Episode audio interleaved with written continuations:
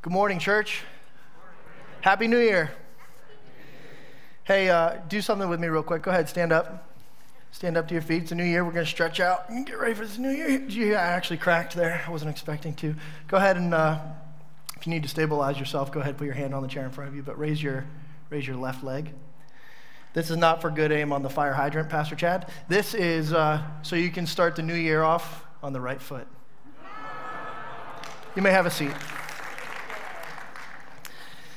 I did not come up with that joke. It was borrowed. I don't even remember who said it. Somebody said it to me over the last couple of days. It might have been my mother-in-law or something. I don't know. But, hey, good morning to those of you online. Good morning to those of you here. Happy New Year. If you don't remember me or you don't know who I am, my name is Seth. I'm the student ministry pastor here around these parts at State College Alliance Church. And yesterday, January 1, this is the beginning of year 9 for me being on staff here at State College Alliance Church. Praise God. Yeah, praise God. That's awesome, and I'm not saying that to like toot my own horn. I just want to give God glory, and above everything else, I want to thank our student leaders and our Awake adult leaders. They are the lifeblood of the ministry, investing in small groups and building relationships with the students and mentoring them in the kingdom way. So thank you to you guys. It has been a joy to walk with you for 9 years in student ministry. It's been a while since I have perched up here and preached from this pulpit. I last preached to you. You are the student ministry refers to you as the big church. I last preached to you the big church on Sunday, June 6th of 21 last year. It was the last Sunday before I would depart for a summer sabbatical. And then upon my return in mid-August from sabbatical, my Sunday mornings got fuller with a new journey that was starting on Sunday mornings during the 9 a.m. service for our Awake Student Ministry. The journey started in London, where I met a young boy and girl, and then we went to the dreadful land of Charn until finally we wound up in the glorious land of Narnia. Yes, myself and a handful of leaders and about a dozen or so students have been on adventure to the land of Narnia. A group of us started this class we have just called The Gospel and Narnia, and it happens in the all-purpose room during the first service. So students in 6th through 12th grade, shameless plug, if you ever want to come join us, do so. It's a great time. We read scriptures that apply to the chapter of Narnia that we're in, and then we talk about kingdom dwelling and the Christian life and how the story and the scriptures apply to us. And it's beautiful. The Word of God, God's revealing His Word to us, and it's very life-giving. So I would invite students to come and check that out. It's been great. Before Christmas, we concluded The Magician's Nephew, and starting on January 16th, we'll be launching The Lion, the Witch, and the Wardrobe. So that's 9 a.m. in the all-purpose room. But today, here we are, friends. It's the first Sunday of a new year, and I am honored to launch our church into 2022 with today's sermon. My hope for this sermon today is that it would set the tone for your life in 2022, that you would have an awakening to the glory of Christ, and that the glory of Christ would be on the forefront of your minds today, for all of 2022, and prayerfully for the rest of your days. Now, as a church, we're pressing into the Alliance 40 Days of Prayer, and our sermonizing over the next several weeks will be tied nicely into the daily devotionals that are available for you. You can register for them online to get them emailed to you from the link in the bulletin. There's hard copies out at the info center. You can connect some, collect some in the church office too if you need to. But it would be a really simple devotional tool for yourself to grow along with our church in the same direction. Maybe you use it as a family around the dinner table, or maybe you use it as a community group. I think that would be a great resource for you guys to keep tracking in the same direction as a whole church. Maybe use it on your lunch break, or use it with a handful of neighbors just to grow, and use it as a prompt to spur one another on. I think that it'd be really cool to see the fruit of God's work play out in our church as we align our thinking, our minds, and our hearts to what God has in store for us on this 40-day of prayer journey. All of us together in one direction, it would be like we're all driving the same Honda.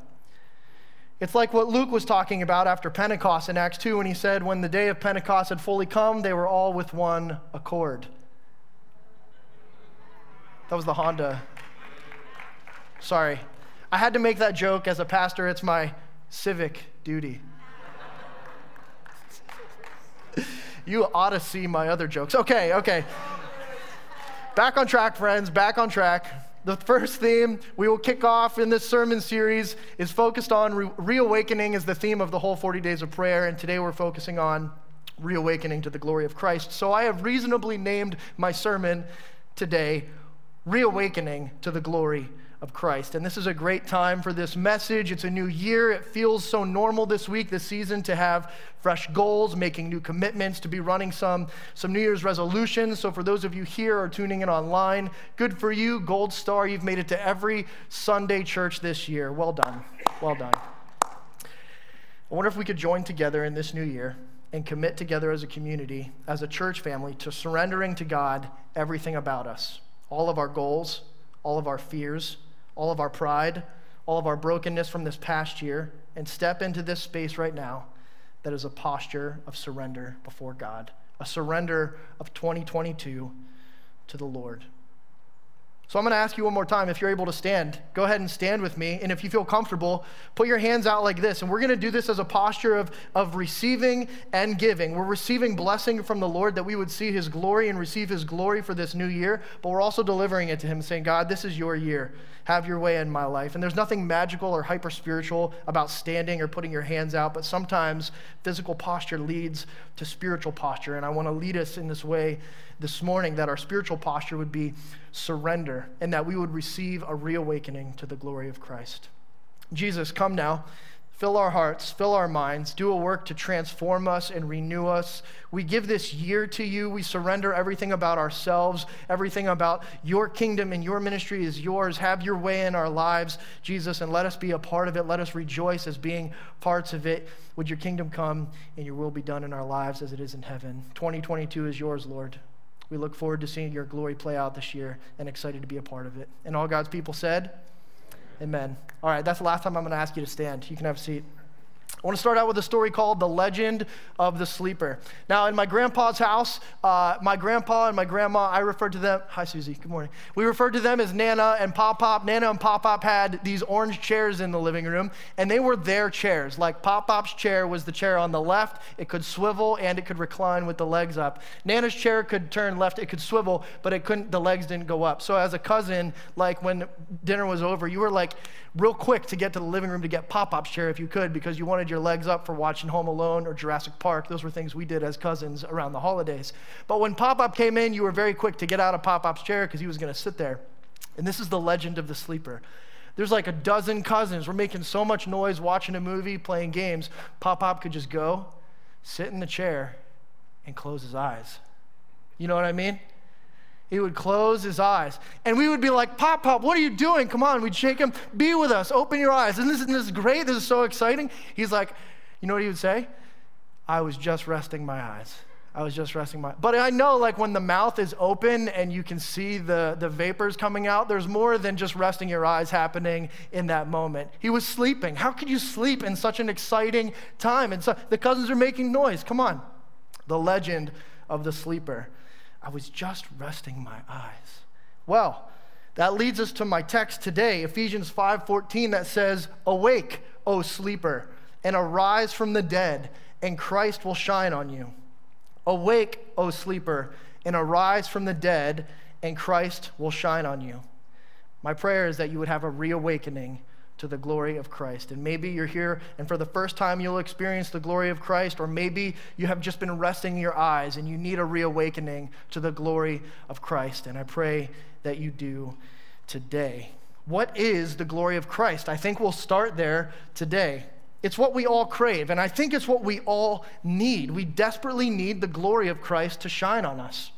John Piper, who's a pastor who I look to a lot, and I appreciate his teaching greatly. John Piper refers to the glory of God as the holiness of God going public. God's holiness on display for the world to see. He references Isaiah 6:3. I want to read that here for you. Hear what the prophet Isaiah says as he describes the vision he has of the glory of Christ. In the year that King Uzziah died, I saw the Lord high and exalted, seated on a throne, and the train of his robe filled the temple. Above him were seraphim, each with six wings. With two wings they covered their faces, and with two they covered their feet, and with two they were flying. And they were calling to one another, "Holy, holy, holy is the Lord Almighty. The whole earth is full of his glory." Now, you might have expected it to say holiness. Holy, holy, holy is the Lord Almighty. The earth is full of his holiness. That almost makes sense, but it doesn't use the word glory. Now, that word glory is an awfully hard word to try and explain. It is like praise.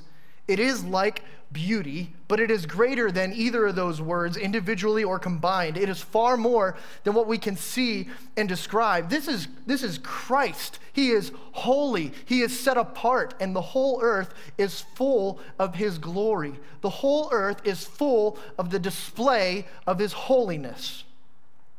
I am going to try and describe it for you and define it for you this morning. So here's a shot at it. This is not perfect, but I think glory is a bit of us pointing to Christ and making him more famous. Glory is bringing honor and praise to Christ. Glory is steering towards Christ and declaring beauty and majesty in all that we do. Glory is magnifying Jesus and saying, the Lion and the Lamb, the fierce one who brought death to its own grave, and the meek one who did so by dying on the cross to take away the sins of the world.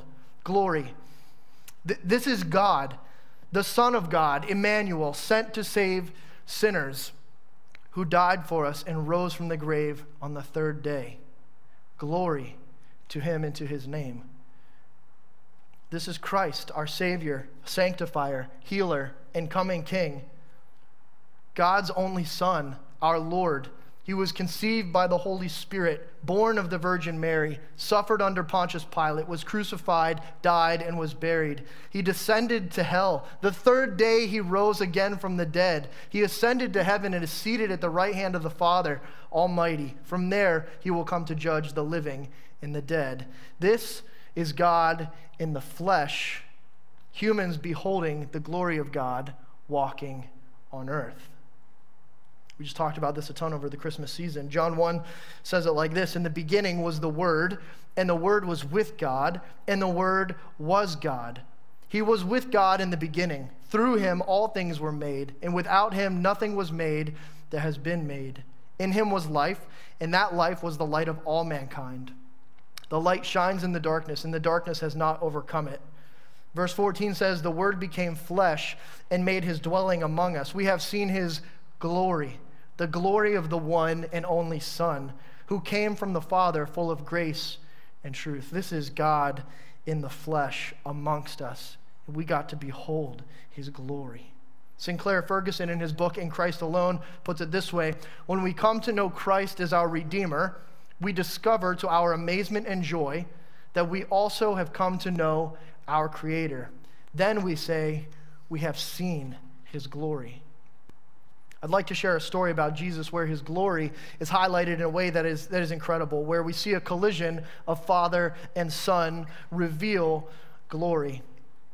Well, one of the guys who journeyed with Jesus, though, his name was Peter, and I love Peter. Peter walked with Jesus. He feasted with Jesus. He saw Jesus' miracles, yet he denied Jesus multiple times. Now, he was forgiven by Jesus and reinstated by Jesus, and was sent in Jesus' name by the power of the Holy Spirit to build the church of Christ and reveal God's glory to the world, bringing transformation. Peter said in his second letter to the church, "For we did not follow cleverly devised myths when we made known to you the power and coming of our Lord Jesus Christ, but we were eyewitnesses of his majesty. For when he received honor and glory from God the Father, and the voice was borne to him by the majestic glory, 'This is my beloved Son, with whom I am well pleased,' we ourselves heard this very voice born from heaven, for we were with him on the holy mountain."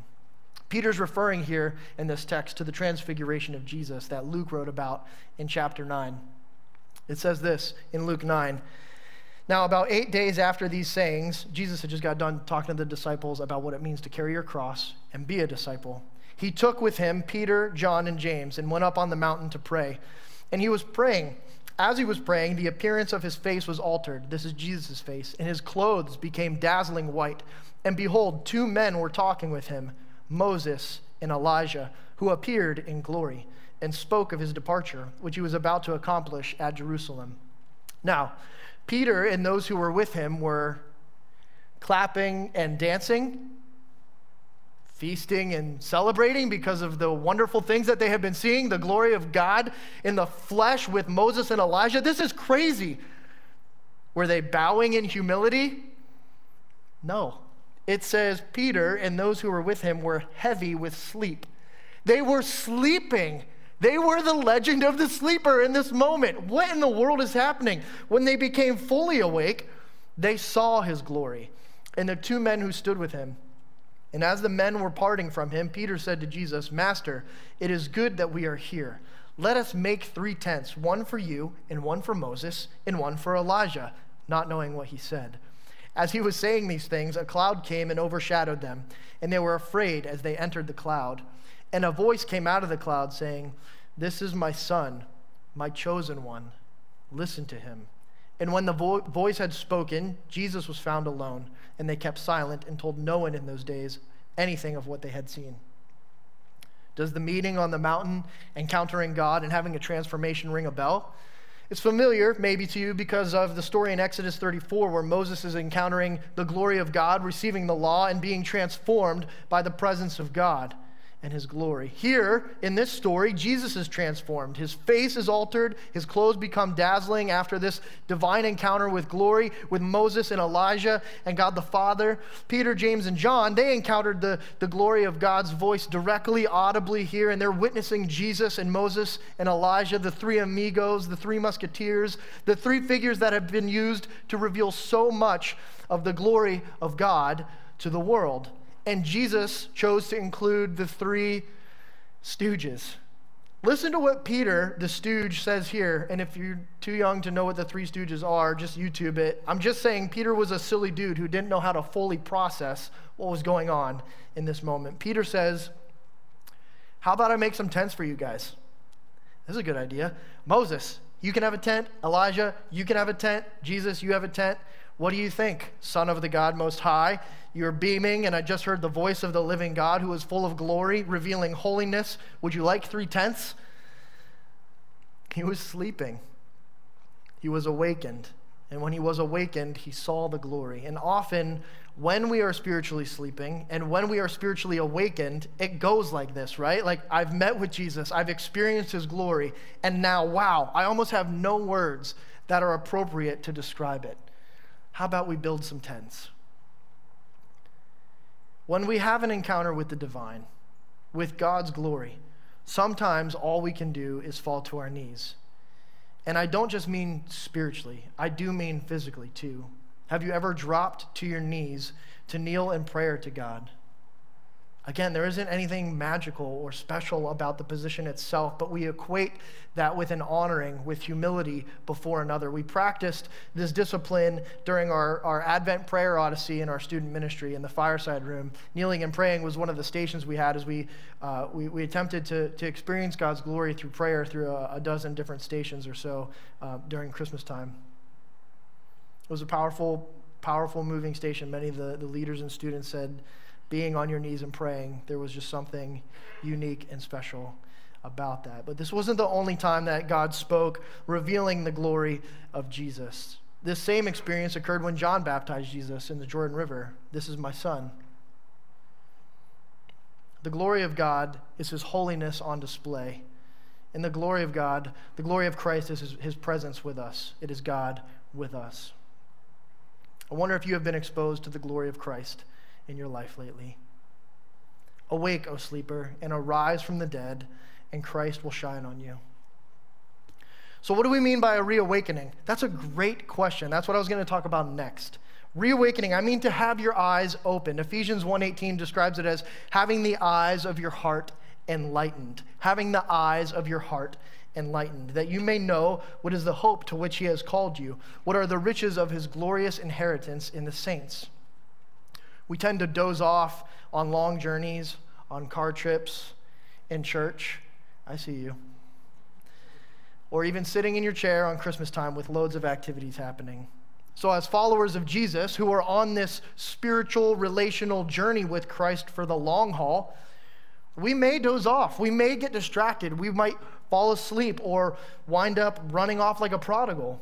So according to God's word, I think reminders are important, and that's why we're here today, to have a reminder. Sometimes we refer to reawakenings as revivals or reminders, right? And these are a gift from the Lord. 1 Corinthians chapter 4, Paul says, "This is why I sent Timothy to you." He's writing to the church in Corinth. "My beloved and faithful child, Timothy in the Lord. I sent him to you to remind you of the ways in Christ." Peter wrote in 2 Peter 1:13, "I think it right, as long as I am in this body, to stir you up by way of reminder." Romans 15:15, "But on some points," Paul writes, "I have written to you very boldly by way of reminder because of the grace God has given to me." 1 Corinthians 15, a great reminder for us here today. "Now, brothers and sisters, I want to remind you of the gospel I preached to you, which you received and on which you have taken your stand. By this gospel you are saved, if you hold firmly to the word I preached to you. Otherwise, you have believed in vain. For what I received, I passed on to you as of first importance, that Christ died for our sins according to the Scriptures, and that he was buried, that he was raised on the third day according to the Scriptures, and that he appeared to Cephas and then to the 12. After that, he appeared to more than 500 of the brothers and sisters at that time, most of whom are still living, though some have fallen asleep. Then he appeared to James, then to all the apostles, and last of all, he appeared to me also, as to one abnormally born. For I am the least of the apostles and do not even deserve to be called an apostle because I persecuted the church of God. But by the grace of God, I am what I am, and his grace to me was not without effect. No, I worked harder than all of them, yet not I, but the grace of God that was with me. Whether then it is I or they, this is what we preach, and this is what you believed." Paul goes on to describe the resurrection of the dead and remind the church of the resurrected body. And as he's doing that, he says in verse 34, "Come back to your senses." Come back to your senses. He's saying, wake up, church. Wake up and stop sinning. See the glory. Experience the glory. Dive in fully with the transformation from a heart of surrender. Wake up. Come back to your senses as you ought to. We need reminders. We build our whole lives on the gospel. We need to keep remembering it and growing in our knowledge of it. Over the years in our student ministry, we've hosted gatherings of students that we have referred to as revivals or awakenings. These are just opportunities to simply be with God, to hear from God, to worship God together as a community in song and praise. As a body, and these students come together, these moments have been very life-giving and eye-opening. And so, another shameless plug for our student ministry. On January 13th, it's our kickoff into the winter season. It's our Awake Revival for 22, January 13th for students in 6th through 12th grade. I hope to see you there. Okay, done with the shameless plugs. Awake, O sleeper, and arise from the dead, and Christ will shine on you. Friends, I need the glory of Christ to shine on me, so that I remember how desperately I need his glory to shine on me, because I am often like the Israelites wandering and wandering in the wilderness. Man, they saw the plagues. They were freed from slavery, and they're on their way to the promised land.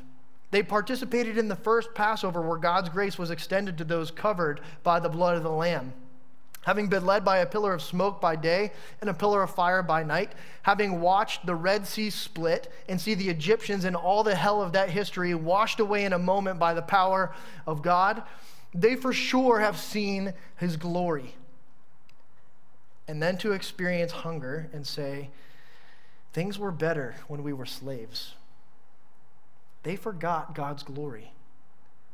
They forgot who it was that did that. God did these incredible, God-sized things. How could they forget? How could they wander from that? I am so like them, though. This is me, friends. In my flesh, I am tempted and wandering. I am rooted in Jesus. I know his word, and I'm growing in his word. I love his spirit, and I am so thankful I have a heavenly Father who loves me. But in a moment, I am so prone to wander. I am so inclined to pervert glory from looking to Christ and giving him all the glory to taking all the glory for myself. I want the glory to be mine. I am quick to forget sometimes. I need God to continue to do a great work in my soul of binding my wandering heart to him. And maybe you're in that same space today. So who says I need awakened? Who says you need awakened? Now, I don't want to get all fire and brimstone on you on the first Sunday of 2022, but it is for the purpose of opening up our eyes to the reality that we all face, and that you might find hope and salvation in the midst of our spiritual reality. And the reality is this, that Paul says in Romans 3:23, "For all have sinned and fall short of the glory of God." We are disconnected from God and his glory because of sin. And Revelation 21:8 says that, "As for the cowardly, the faithless, the detestable, murderers, sexually immoral, sorcerers, idolaters, and all liars, their portion will be in the lake that burns with fire and sulfur," which is the second death. And I hear you. You're saying, "Pastor, that doesn't sound too cheery and getting me pumped up for New Year's resolutions." I know, but hang with me. Judgment is to come. But Romans 5:19, Paul says this, just as through the disobedience of one man, many were made sinners. This is referring to the fall of Adam, the fall of man in the garden, having been kicked out of the Garden of Eden, the holy presence of God, separate from humans now. He's out of their midst. They are out of his midst. From this point on, humanity is born into sin. It is through the disobedience of one man that many were made sinners. So also through the obedience of the one man, the many were made righteous. This is referring to Christ's obedience on the cross. Disobedience paid for with great obedience. The first part of this is heavy, I realize, but this is truth. So listen to more of this good news. While we were sinners, God showed his great love. Christ died for us. This is what Paul's talking about in 5:19. The obedience of Jesus on the cross brings righteousness to those who believe in the work of Christ, making us right before God. But we tend to fall asleep.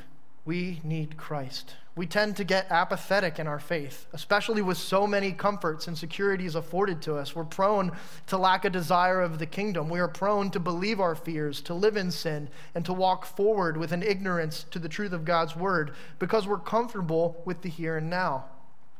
We can easily slip into the habit of living for ourselves and forget that God has redeemed us and placed us here in this town at this time to be with him and let the overflowing of being with him pour out into the community around us and beyond.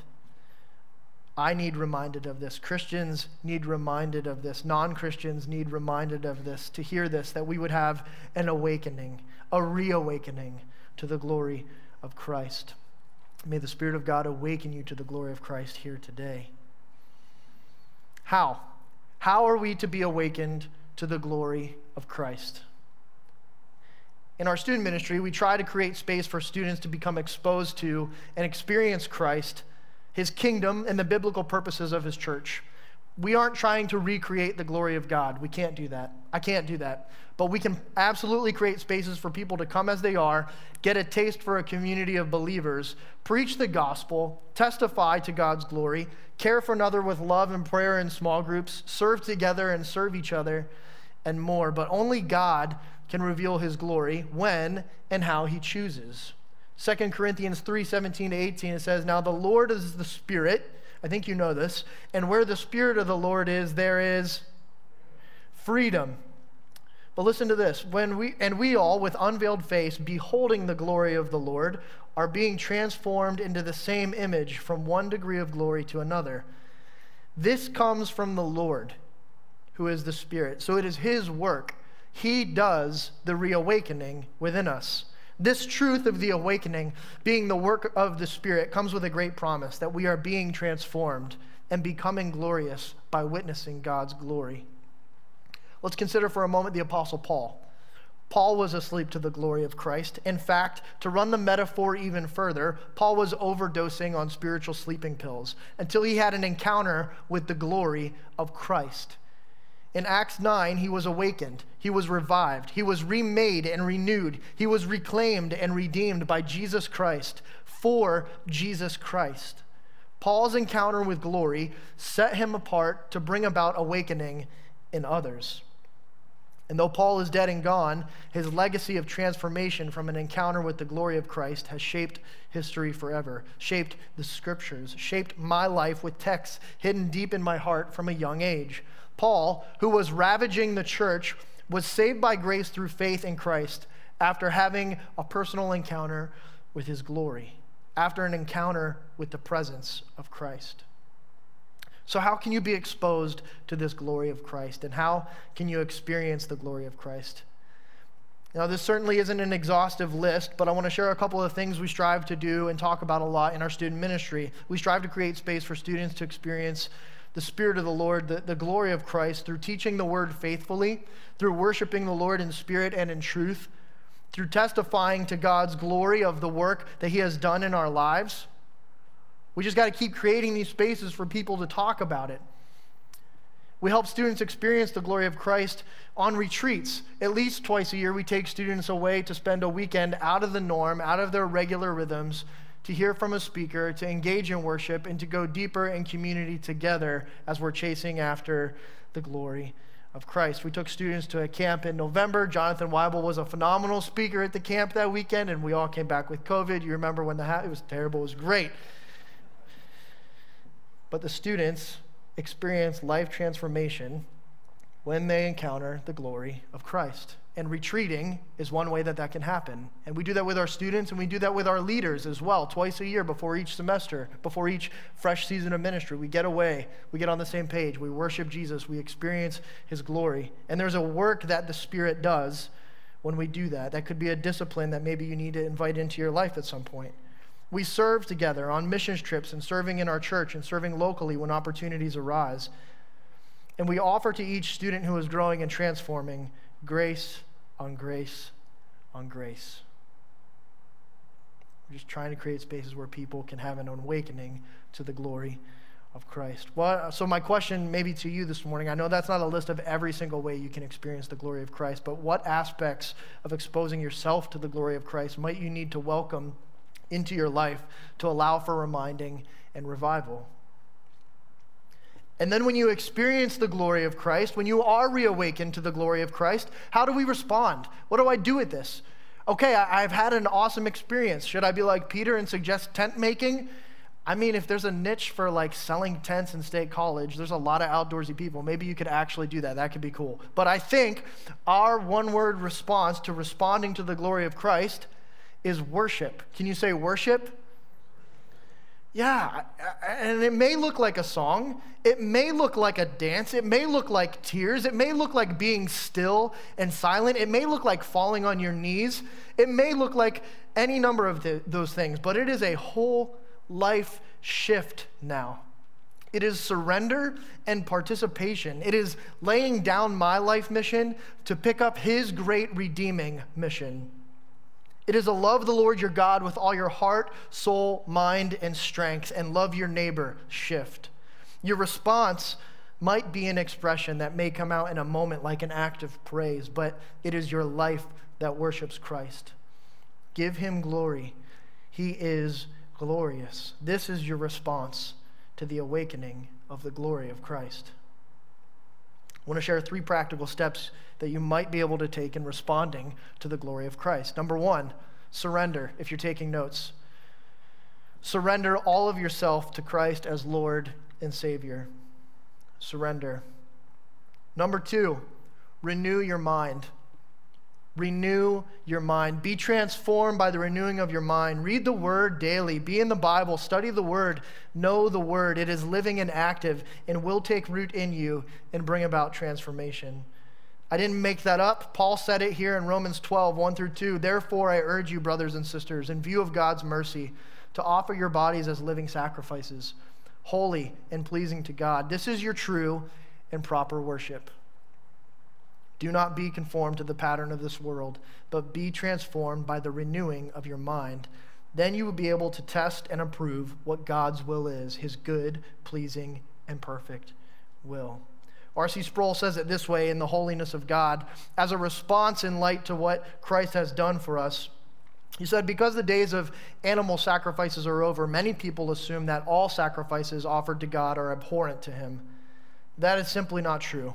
Here, the Apostle Paul calls for a new kind of sacrifice, a living sacrifice of our bodies. We are to give God not our grains or our animals, but ourselves. This new sacrifice is not an act of atonement. It is not a sin offering. The sacrifice of our bodies to God is a thank offering.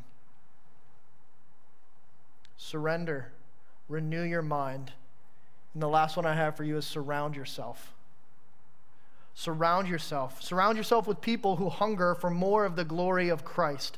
People who hunger for Christ sharpen those who are hungry for Christ. It is part of God's sanctifying plan for your life. This is why community groups are vital. It is part of a tool, a resource that God can use to take you deeper in your faith and community and sharpen one another. Men's ministry, women's ministry, 2030 Connect, Primetimers, ACF on campus, Awake Student Ministry, our kids' ministries in 252 and Awana. There is a place for you to connect and be sharpened and to sharpen others. This is part of kingdom dwelling, and it's good. It's here in the space of surrendering, of renewing your mind, and surrounding yourself with people who hunger for more of the glory of Christ, where we are reawakened and where we shift from the legend of the sleeper to the legacy of the awakened. What kind of legacy do you want to leave this year for 22? Apostle Paul says, whether you eat or drink, whatever you do, do it all for the glory of God. So we're going to take a moment now to respond together in response to the great love that God has lavished upon us. I'd like to invite my wife, Alyssa, to come up here and join me as we turn to the communion table. Jonathan, you can come on up here and start dabbling some pretty music notes behind us too. We're going to reflect on the holiness, the glory that our good and gracious God has put on display for us.